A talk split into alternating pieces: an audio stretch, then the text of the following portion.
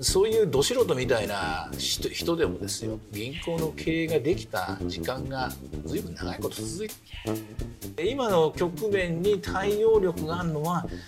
あ困った時の GAFA なのかなというのは率直にこれも感想として持っていますね私は。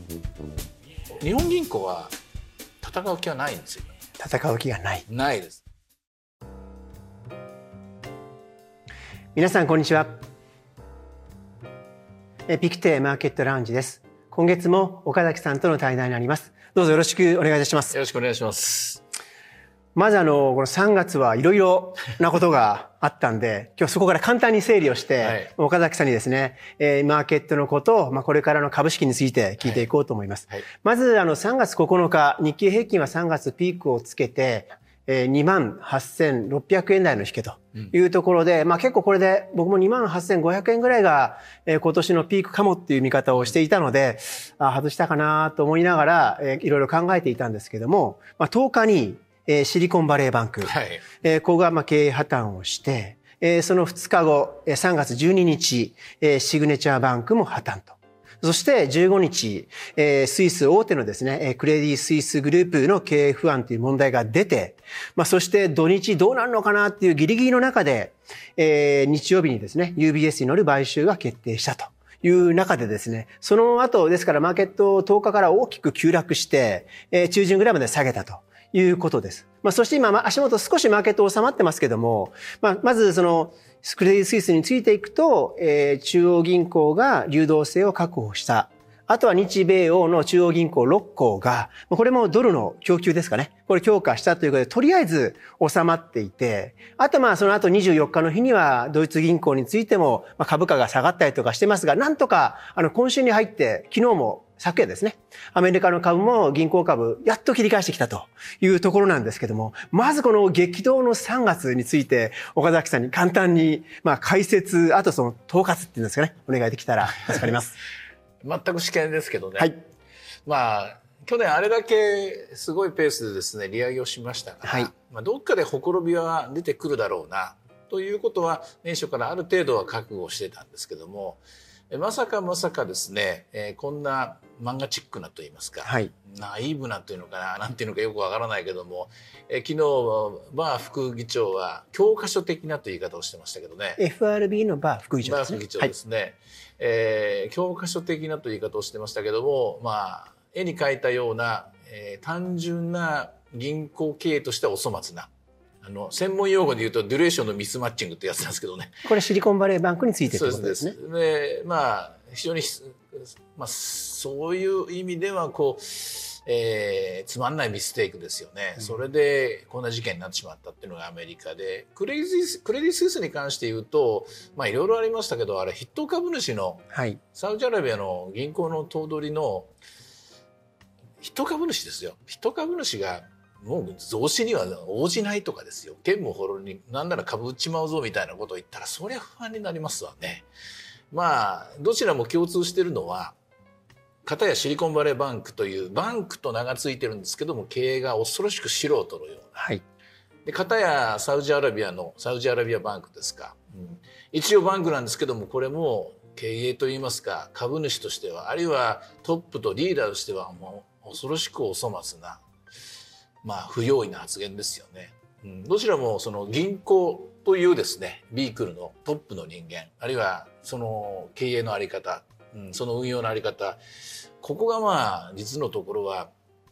不用意な不注意なミスをしてで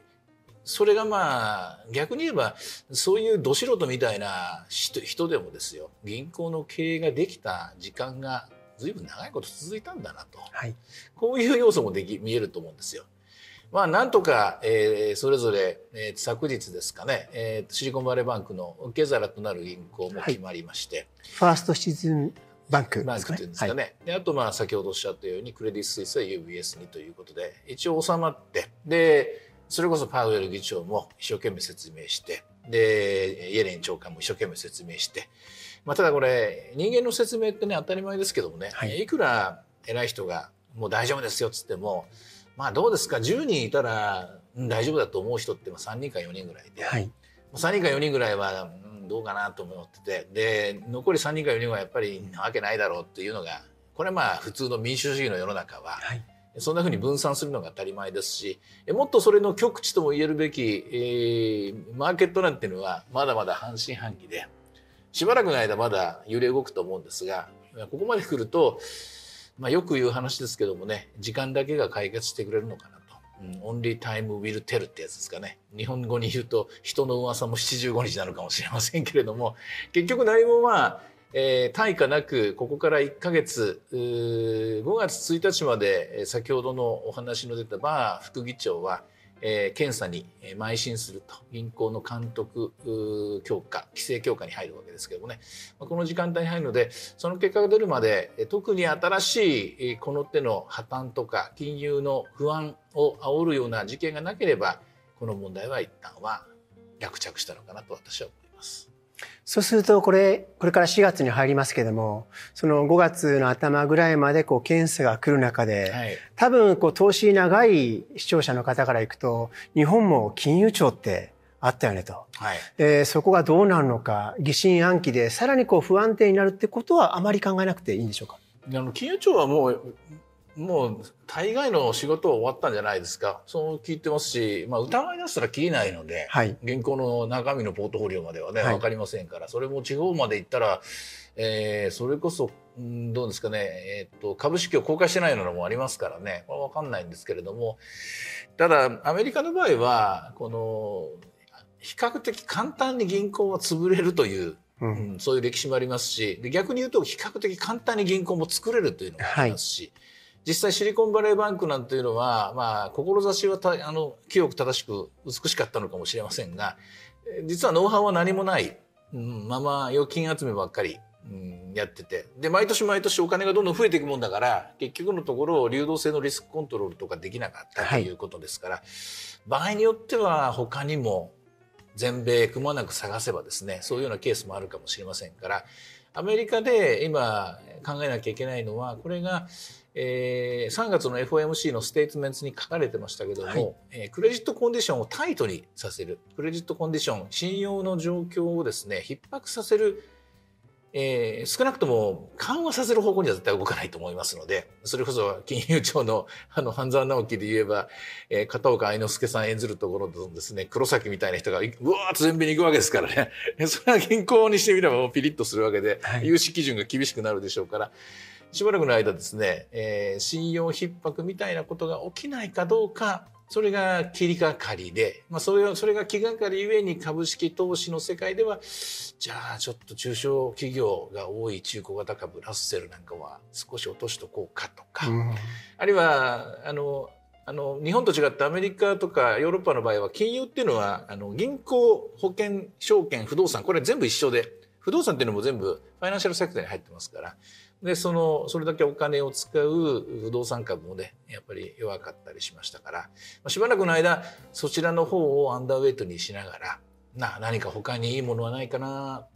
っていうまあ物色が続くそういう1か月2か月になるんじゃないかなと。思いますね。はい。あるいは直近あのミネアポリス連銀のあの貸し借り総裁、はいが、まあ、今回のその今岡崎さんからあった話でですねこうこう検査をしていくことによって、まあ、要は今回の破綻によって銀行破綻一部の銀行の破綻によって検査をしていくことによって結局ですねアメリカの経済が景気後退に近づくんじゃないかと。要は信用収縮がもし起きればえー、経済を減速させるんじゃないですかっていう、まあ、不安があるというような発言をされました。はい、そこと、あと、まあ、それともう一つ、その、加えて逆説的かもわかりませんけれども、アメリカの金融システムは強固だということも合わせて言っています。うん、このあたりって素直に受け取っていいということなんでしょうか？あの、日本語の問題だと思いますけどね。はい。あの、そうですか。結局のところ、だって、検査に行って信用、えー、状況がやっぱりどっちかというとルーズじゃなくてタイトになるわけですから、はい。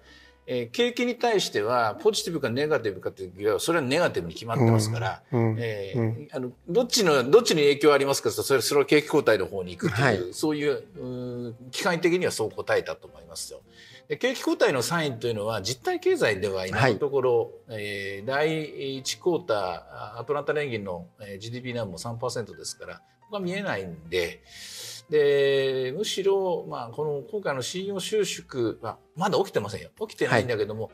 どれぐらいのものなのかなとここは身構えなきゃいけないなという気はしますね。で柏木さんっていうのは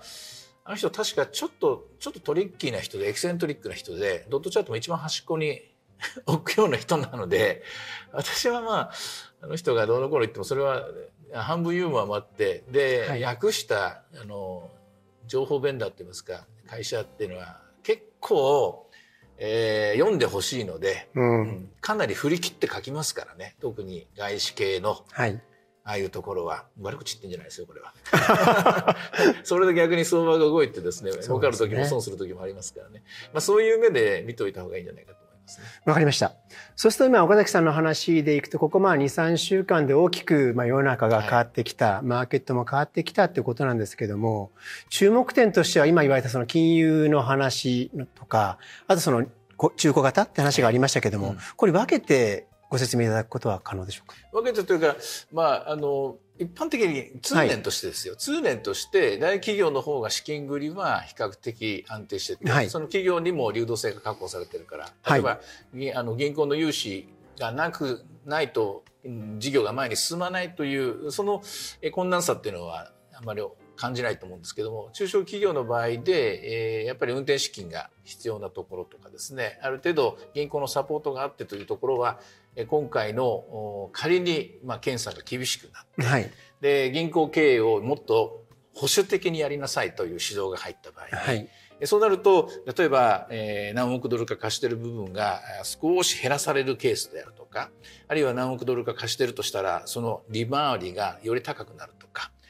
でもっと言うとそもそも論で言うとこれ、えー、アメリカは2年目の高金利時代になりますから、はい、で企業にとってやっぱり一番難しいのは新規の融資がストップされることとかですね。そういうことよりもロールオーバーのコストなんですよね。はい、大体まあ、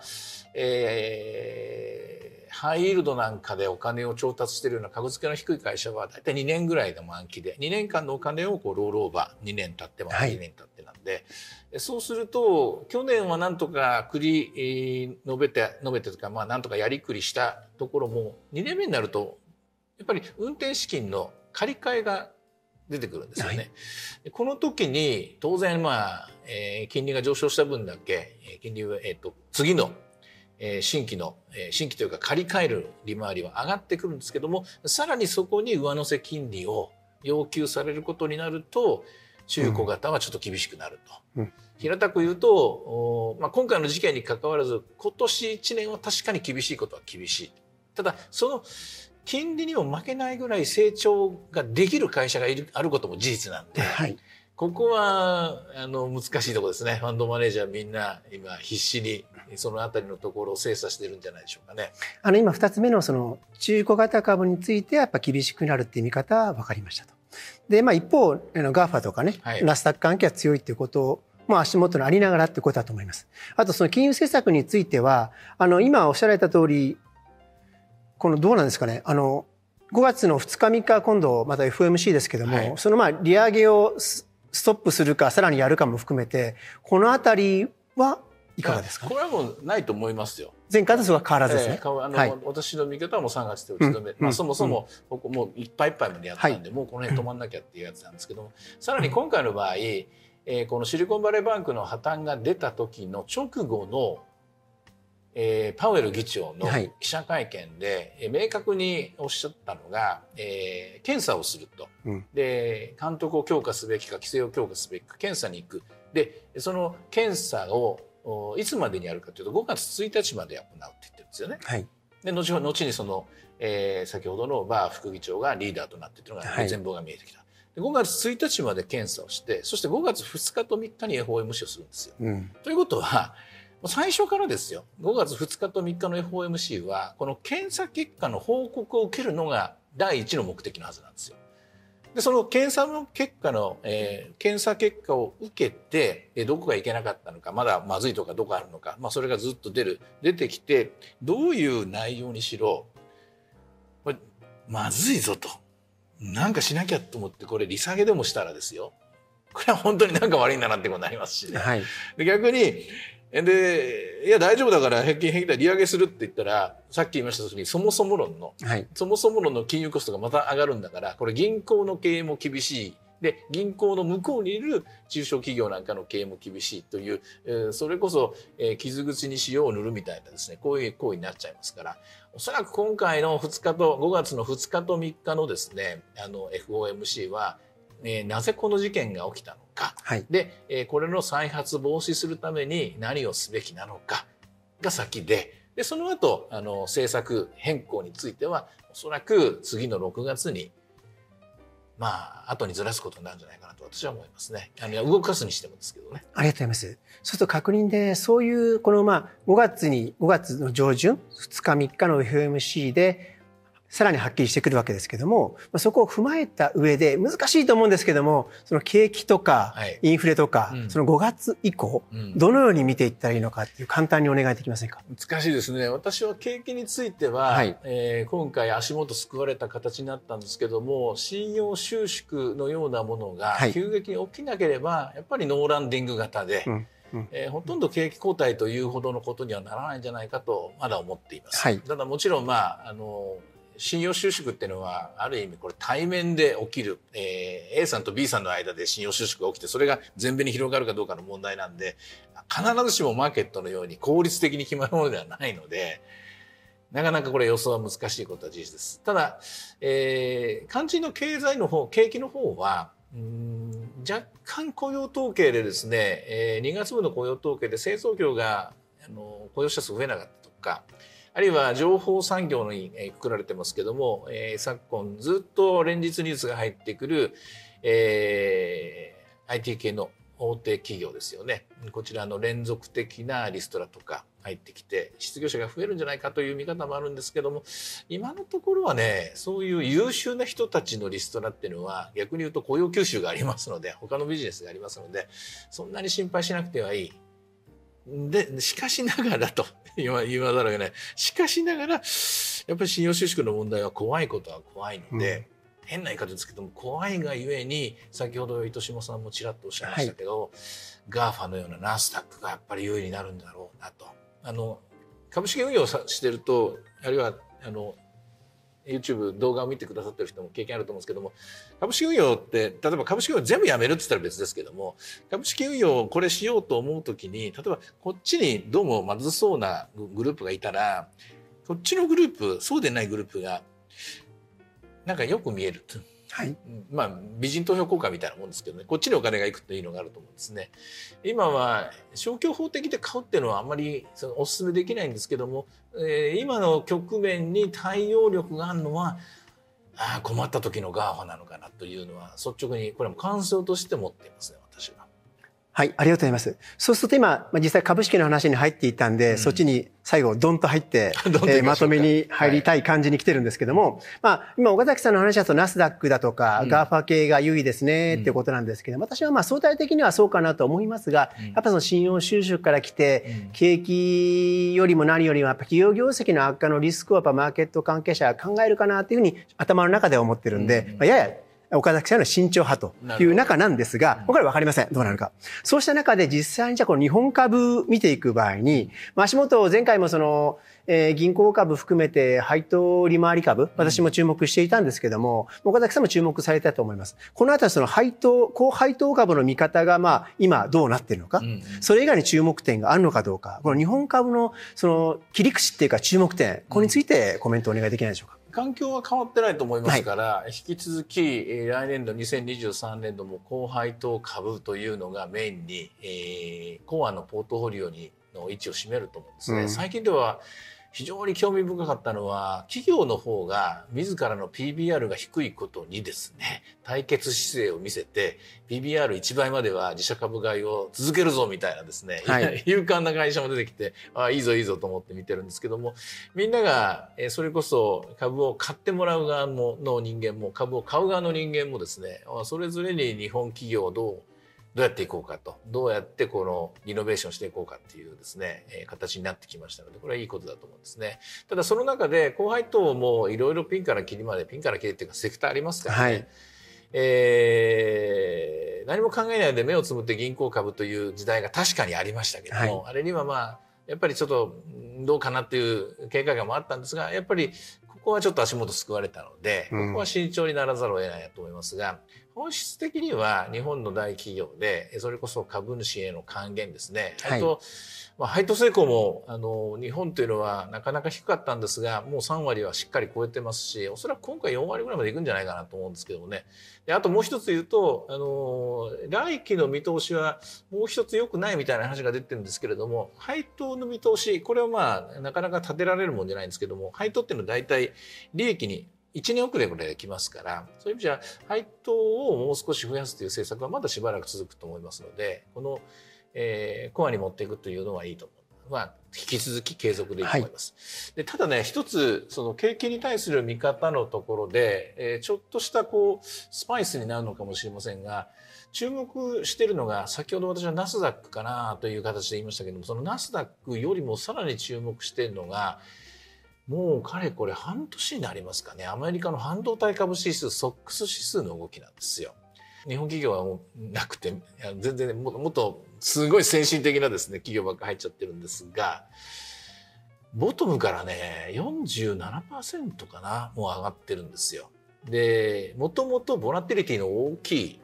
指数ですから、えー、普通株っていうのは2割ぐらい上がったら、えー、ボトムアウトしたとか、2割ぐらい下がったら、えー、ピックアウトしたとかっていう、えー、単純なトレンド判断っていうのはできるんですが、なかなか20%ぐらいのですね、えー、価格の変化ではそれが判定できない。おそらく4割か5割ぐらいだと思うんですけども、仮にこれ5割超えてくると、えー、とんでもないことになるんですよね。今までの、今までの生き方見ると。で、そこにストーリーを作んなきゃいけない私のようなコメンテーターみたいな仕事してる人間はそこに何かしら背後にあるものを調べなきゃいけないんですがなかなかデータとしてはね確証は持てないんです確証は持てないんですけどもプライスアクションだけ見てみると半導体は来てるような気がするんですよね。でソックス指数のタイムラグを置いて日本の半導体精密機器というのが大体動いてますからまあその景気については確かに慎重にと言いますか迂闊な判断はできないんですけどもしかし半導体を見る限りこれは順調ではないかなというような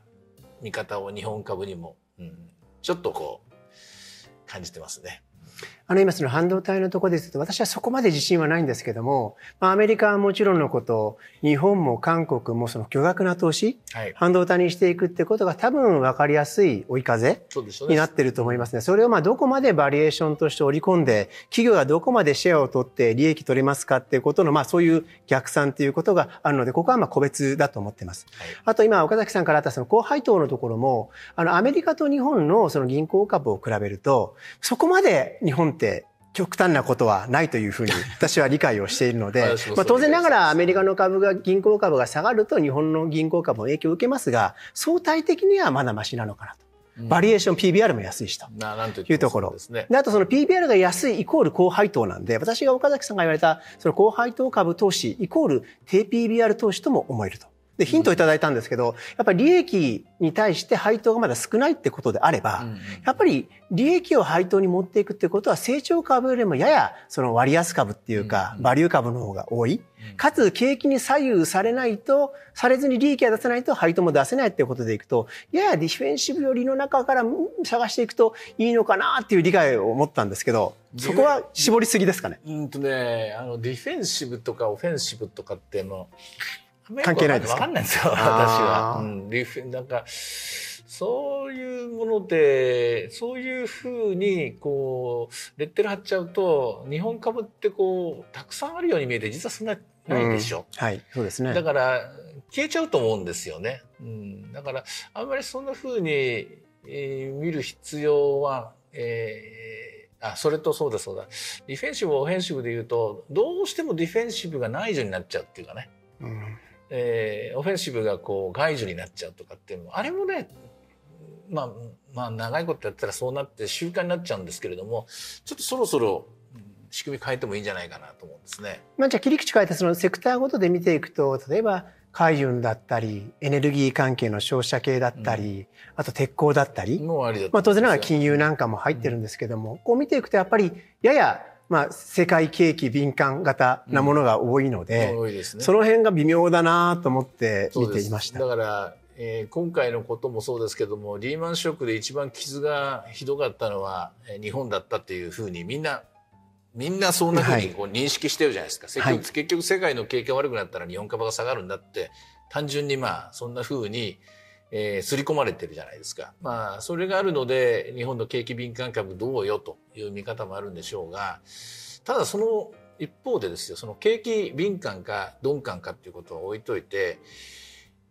2022年度が終わるんですけども、えー、とりあえず今年はインフレ率3%で終わると思います。1年間通してみるとね。で、3%で終わる中で日経平均株価は配当を取り除くとこのままでいっちゃうと若干マイナスですよね。うん、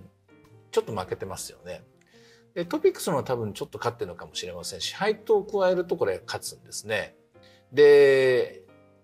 さっきの高配当株は、こうあの高配当の名の通り配当だけで5%ぐらい儲かってて、あとは価格の方がまだ揺れてますけども、これもプラスで割りそうですから、とりあえず株のグループ的には一番勝ってる。その次に JPX 小型とかその辺になるのかな。アクティブ運用してるに人たちは勝敗の差結構ついた年じゃないかと思います。同時に、ポートフォリオで考えると、ドル円は去年の3月末まだ110円台ですよね。はい、で、どうやら今年は130円前後では終わりそうだということです。じゃあ外貨建て資産が良かったのかっていうと、うん株をあの時点でそれと言って始めた人は結構苦しい1年だったでしょうし、債券もそれと言って始めた人は、えー、価格が下がってしまったので、ちょっと難しいわけですよ。はい、だからいろんな形でポートフォリオというのが試されたのであるんですけどもポートフォリオが試されたと同時にそのタイミングといいますかこれも試されたと。はい、でやっちゃいけないことははっきり分かったのは、はい、去年の反省として集中投資はまずうまくいかなかったと思います。例えば米株だけとかっていうのもうまくいかなかったと思いますね。これも集中もえいやっつって今一気に買って一気に売るとかですね、トレーディングをやるっていうのもあんまりうまくいかないんですよ。おそらく去年といいますか、今年度ですね、もうじき 3, 3末終わろうとしてますから、教訓としては、やはり2023年度も、先ほど、まあ、ディフェンシブかオフェンシブか、はい、いろんな、なんかそういう、ちょっとしたこう、うんと、一行で片付ける、ボトムアあのトップダウン的な発想になりがちなんですけども、そこじゃなくて、なんかやっぱりゆっくり慎重に、少しずつポートフォリオを作っていく、うん、それをまたもう一年続けていく年になるんじゃないかなっていうようなそんな気がするんですけどね。そして今岡崎さんの話非常に大切大事な話いただいたんですけどもやっぱりポートフォリオをどう構築していくのかってことがすごく大事になってくる、はい、っていうことですよね。だってこれだけアメリカの金利が上がってくれたんですから、はい、アメリカの金利が上がってくれたっていうことは我々はあのそのアメリカでのお金を借りて暮らしてる人間ではないので、はい、あるいはアメリカのインフレと戦ってる消費者でもないので、はい、これは投資価値をものすごく上げてくれたんですよ。はい、ですからえこれはやはり少しずつその金利がこれだけ上がったんですから全体のリターンを上げていくポートフォリオの入れ替えとか、うん、まあ一番平たく言えば日本人の場合はもう圧倒的にキャッシュが多かったので今までキャッシュだった部分を少しずつ急ぐ必要はないと思います。少しずつポートフォリオを作っていくそれの2年目が始まるんじゃないかなと思いますけどね。ありがとうございます。そうすると今このポートフォリオの話をいただいたんですけども、まあ、その前提として、まあ、今後そのマーケットを見ていく中でそのインフレとどういうふうにこれ今まで対処してきてこれからどう付き合うのかも含めて、えー、視聴者の方にですね、うん、メッセージあればお願いいたします。メッセージは日本でよかったなと思って日本でよかった。っていうのはね、はい、あのインフレの対策っていうのは、はい、あの短絡というか教科書的に考えると金利を上げることなんですよ、ね、はい、でアメリカは見事にその金利を上げることで、えー、1年が終わって過ぎようとしていてただ金利を上げるだけだとなかなかインフレを収める抑えることができなくて苦労している、はい、で金利を上げすぎてこういう本当につまんないミスが銀行の中から生まれてごたごたした2週間だったと。翻って我が国の場合は、はい、今インフレとどう戦おうとしてるかっていうと日本銀行は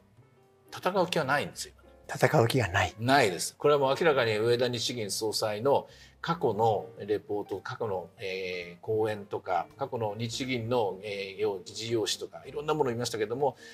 あえてインフレとは戦わないという姿勢だと思います。はい、で要するに時間軸効果、えー、ゼロ金利もしくは若干のマイナス金利をできるだけ長くしてで何とかしてまずデフレを脱却させることっていうことこれを確定させることに邁進される、まあ、YCC イールドカーブコントロールの解除は多分早めに来ると思うんですが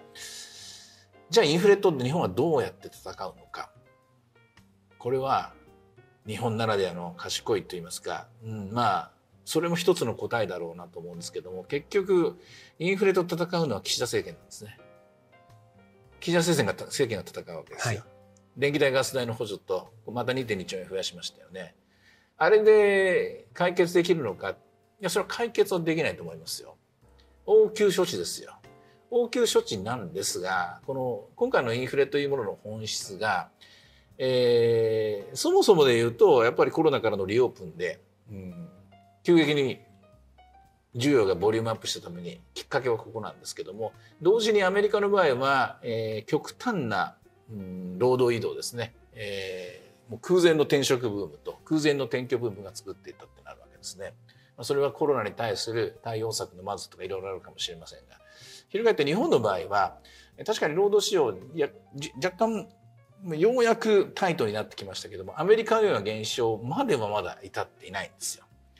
至っていなくて、えー、アメリカのような極端な極端なコロナによる、まあ、ロックダウンからあとはリオープンも急激な変化もなく極めて日本的な本当に悲しいぐらい日本的に我々は慎重に慎重に時間をかけてやってきたんですね。だとすればこの応急処置でおそらくインフレは23%ぐらいゼロではもう戻らないとしデフレには戻らないと思うんですけども、はい、アメリカのような極端な数字には出ないんじゃないかと思うんですよね。これはこれでインフレとの対処方法解決方法としては間違ってないような気がします。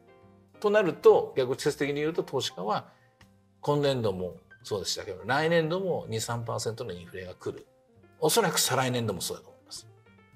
でいつの間にか完全にデフレっていうのは終わったんでやっと時間がこれ教えてくれると思うんですよ。で我々は何をしなきゃいけないかっていうとデフレ時代の投資マインドは完全にやめなきゃいけないですよね。これは間違いないとそうすると、ここ数年間あった一時的っていう言葉についてはどうですか？これはもう半永久的だと思います。うんうん、まあ、もちろんインフレって言っても人によってはあの大騒ぎするインフレっていうのもありますけども今日本銀行は世界の、えー、他の国々の中央銀行と同じように2%目標にしてるわけですよ。2%目標にしてるってことは2%に対して上回ったら確かにインフレだと。まあ今インフレなんですけどもね、えー、過去のツケを払ってる状況だからすぐには利上げしないっていうことなんでしょうけども、まあそういうことをいろいろ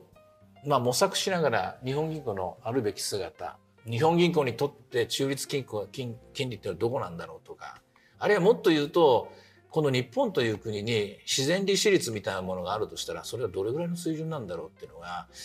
ようやく議論の訴状に乗るそういう時代が始まるような4月からの上田日銀体制はこういう仕事が待ってるような気がするんですけどね。はいあの非常に興味深い話を今月もいただきました。来月も楽しみにします。どうもありがとうございました。ありがとうございました。えー、今日の岡崎さんとの対談についてですね、まあ、私が今日思うところでいくと、まあ、あの岡崎さんでさえやはりそのこの3月中旬から起きたこのアメリカの2項あとヨーロッパの銀行の金融不安、まあ、そしてドイツまでどうなのってことに行きましたけども、まあ、世界的に欧米諸国で金融不安が高まっているってことを見るとやはりですねこれは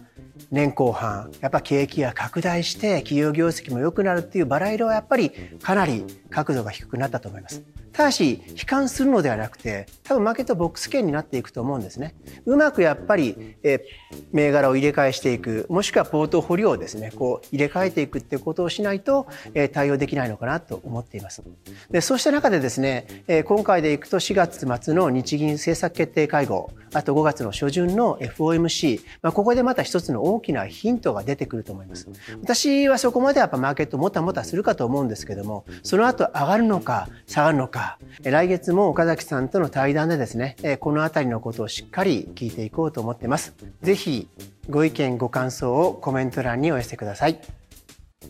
来月またお会いしましょう。